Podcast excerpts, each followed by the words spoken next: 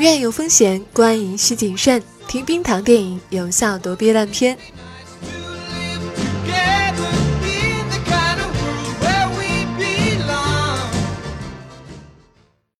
Hello，晚上好，我是冰糖。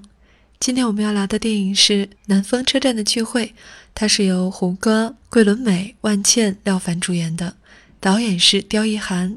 对于导演的名字可能没有那么熟悉吧，但是如果我提起他的另一部作品《白日焰火》的话，可能你的记忆就会被激活了。我记得很清楚，在《白日焰火》上映的那一年，它是我的年度最佳国产电影。所以《南方车站的聚会》上映的时候，我毫不犹豫的就去看了。看完之后呢，我发觉，虽然《南方车站的聚会》比之《白日焰火》体量要更大了，情节要更复杂了，艺术技巧都更多样化了，但实际上整体的效果却变差了。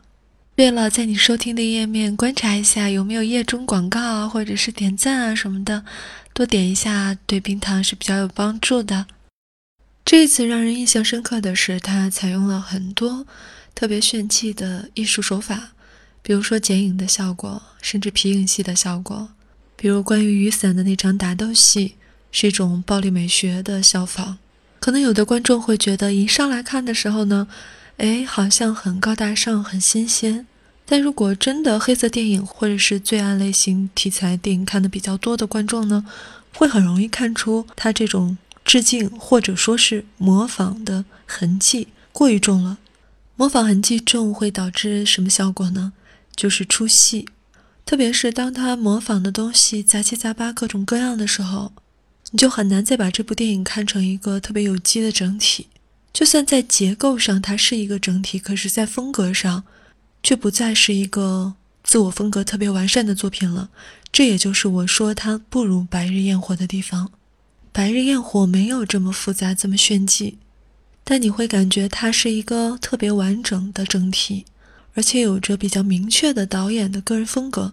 虽然它也有一些致敬啊，或者一些学习的痕迹，但是没有超过那个限度。而南方车站的聚会里面，这种东西就太过于饱和了，包括一些剧情当中的暗示，也是非常刻意的。比如说，在马戏团当中有一个瓶中女嘛，她只有一个头在那里，然后你可以付钱让她唱歌，她唱了《索伦河》，然后在结尾的时候，也就是胡歌被击毙之后，片尾曲仍然是《梭罗河》，而且是由胡歌演唱的，用一首歌把瓶中女和胡歌所扮演的周泽农联系在了一起，他们其实是不同情况下相同境遇的人物。也就是说，被通缉的逃犯周泽农其实和那个瓶中女是一样的，都是在一个被禁锢的、无法摆脱的境遇之下。喜欢这个情节安排的观众可能会觉得导演嗯手法特别高妙，但是不喜欢这个手法的观众可能会觉得过于刻意了，或者说这个暗示过于直白了，缺乏了某种美感。然后从角色和表演上来看呢？其实这里面的四个主要演员都是我特别喜欢的演员，倩了、廖凡了、桂纶镁啊都很好。可是呢，这四个人在这部电影当中的表演真的还是让人挺失望的。我感觉他们每个人都没有发挥到自己最好的状态。呃，包括原来以演电视剧为主的胡歌，你可以看出这次他非常努力的想要。就是投身大荧幕啊，去掉原来在电视剧表演当中的一些痕迹，但实际上真的不是很成功。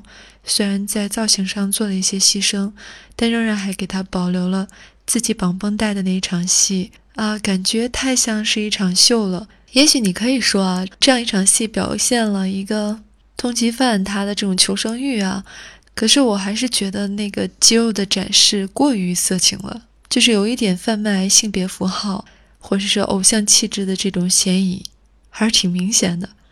虽然我个人觉得胡歌是挺帅的，但是在这样一部电影里，我们要看的不是这个东西。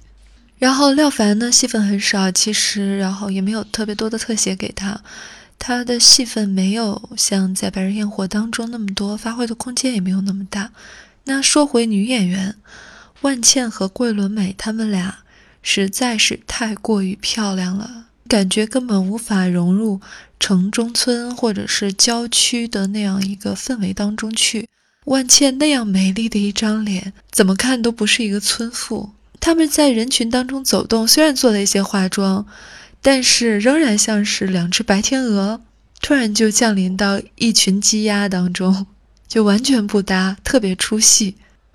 然后这一次桂纶镁对裴勇女的这个形象塑造，也没有办法和《白日焰火》当中的她自己相提并论。在《白日焰火》当中，她和廖凡互相。对手戏的那种火花，以及她个人的表演，当时是完全征服了我，让我对这个女演员的演技有了颠覆性的那种认识，就觉得他完全超越了自己以往角色的那个层次。但是这次明显是一个退步的状态，或者说，呃，导演也没有给他那么多的戏份去展现自己的演技。事实上，我觉得在剪辑、在后期剪辑的时候，可能他的戏份被删掉了很多。就比如说，他原来呢是和他的哥哥要一起出卖胡歌这个角色，还有他又像其他的小混混啊，也出卖了胡歌。他本来是这样的一个人，到底是什么让他最后自愿的去完成胡歌原来的那个计划，去举报他，然后把钱给他的妻子？就是我们看不到这个转变的那个过程，当然这一点有可能和据说电影被删节了很多段和这个有关系。就是总而言之，这么多优秀的演员，每个人都没有机会真正展现他们的实力，是一件非常遗憾的事情。我想对演员自身来说也是一个遗憾。然后我们再说回这部戏的第一男主角胡歌，简单说一下呢，他是一个。比较有道义的一个混混吧，在自己被通缉的时候，还想着怎么样把钱财，怎么样把举报金留给自己的妻子。然后他个人也是性格很坚韧的一个。我们能在早期的打斗当中，就是在他被通缉之前，能看出来这个人的身手相当的好，可能一个人对几个人都没问题，比较让人能产生共情感的一个角色吧。但实际上你会发现自己看完了。可能很难对电影当中的任何一个人产生共情，好像离他们每个人都比较远。然后说到举报金呢，这个是整部电影的情节的一个重要的驱动力吧。然后这个概念在反复的不断的出现，就像是一个梗，你用完了我用。那么妻子举报丈夫，然后桂纶镁举报胡歌，然后华华举报，然后就是各种各样的举报吧。所有的这些举报当中，其实只有胡歌的那个举报的计划才是含有善念的，其他的呢都是为利来为利往。而且你会发现，这个举报是没有底线的。你的妻子、你熟悉的朋友，然后表面上来装作帮助你的人，可能都会举报你。其实，在一个社会、一个团体当中，当举报成风的时候，人和人之间也就。失去了基本的信任。如果要说导演的这个设计没有一些弦外之音的话，我是不相信的。他肯定是要表达一些什么东西。那这个呢，大家可以自行去体会。然后最后说一下我最喜欢这个电影当中的部分吧，就是胡歌展示完他那一身健壮的肌肉之后，然后坐在那里把枪手枪掏出来，然后拿出一个报纸。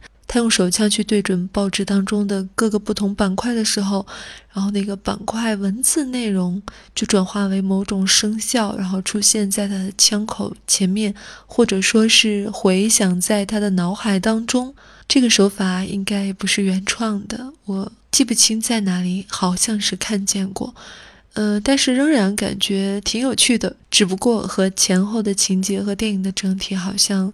不是很大，不知道它的意义是何在。你可以把它当做是通缉犯脑海当中的一段狂想吧。那南方车站的聚会就说到这里。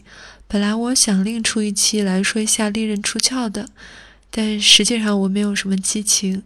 在上一期小丑的下面，曾经有人在其他平台留言说：“啊，你觉得小丑这么好，那是因为你还没有看利刃出鞘，所以我不得已就去看了。”看完之后，我想告诉你，我最喜欢的还是小丑。只剩下二十天了，我估计我的年度最佳就是小丑了，应该不会改变。简单说几句，利刃出鞘。它是一个侦探片，然后会有情节的不断反转。我看完之后，马上就明白那位观众的留言是什么意思了。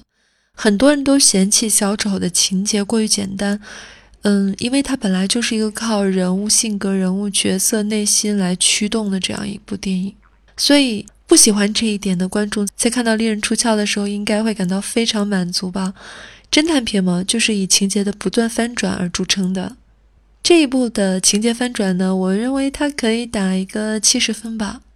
你把它的情节复杂程度来跟小丑比的话，可能会觉得它确实挺复杂的，翻转挺多的。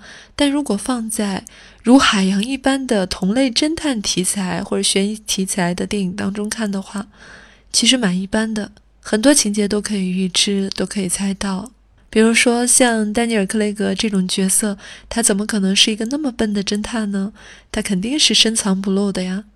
然后还有被害人，就是那个八十五岁的侦探小说的作者，他在设计那些情节帮助女主逃脱的时候，怎么会想象不到在药检当中一定会发现自己的血液里面被注射了过多的吗啡呢？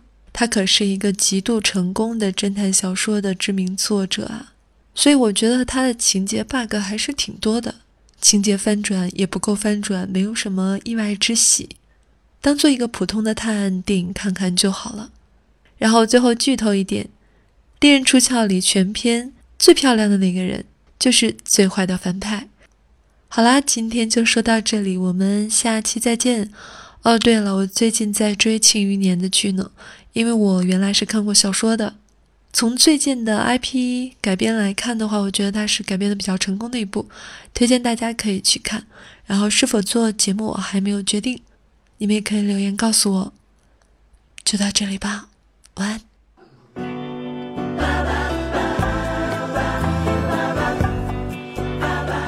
喜欢节目记得要点赞和转发，每期 BGM 歌单和晚安语音尽在微信号冰糖电影。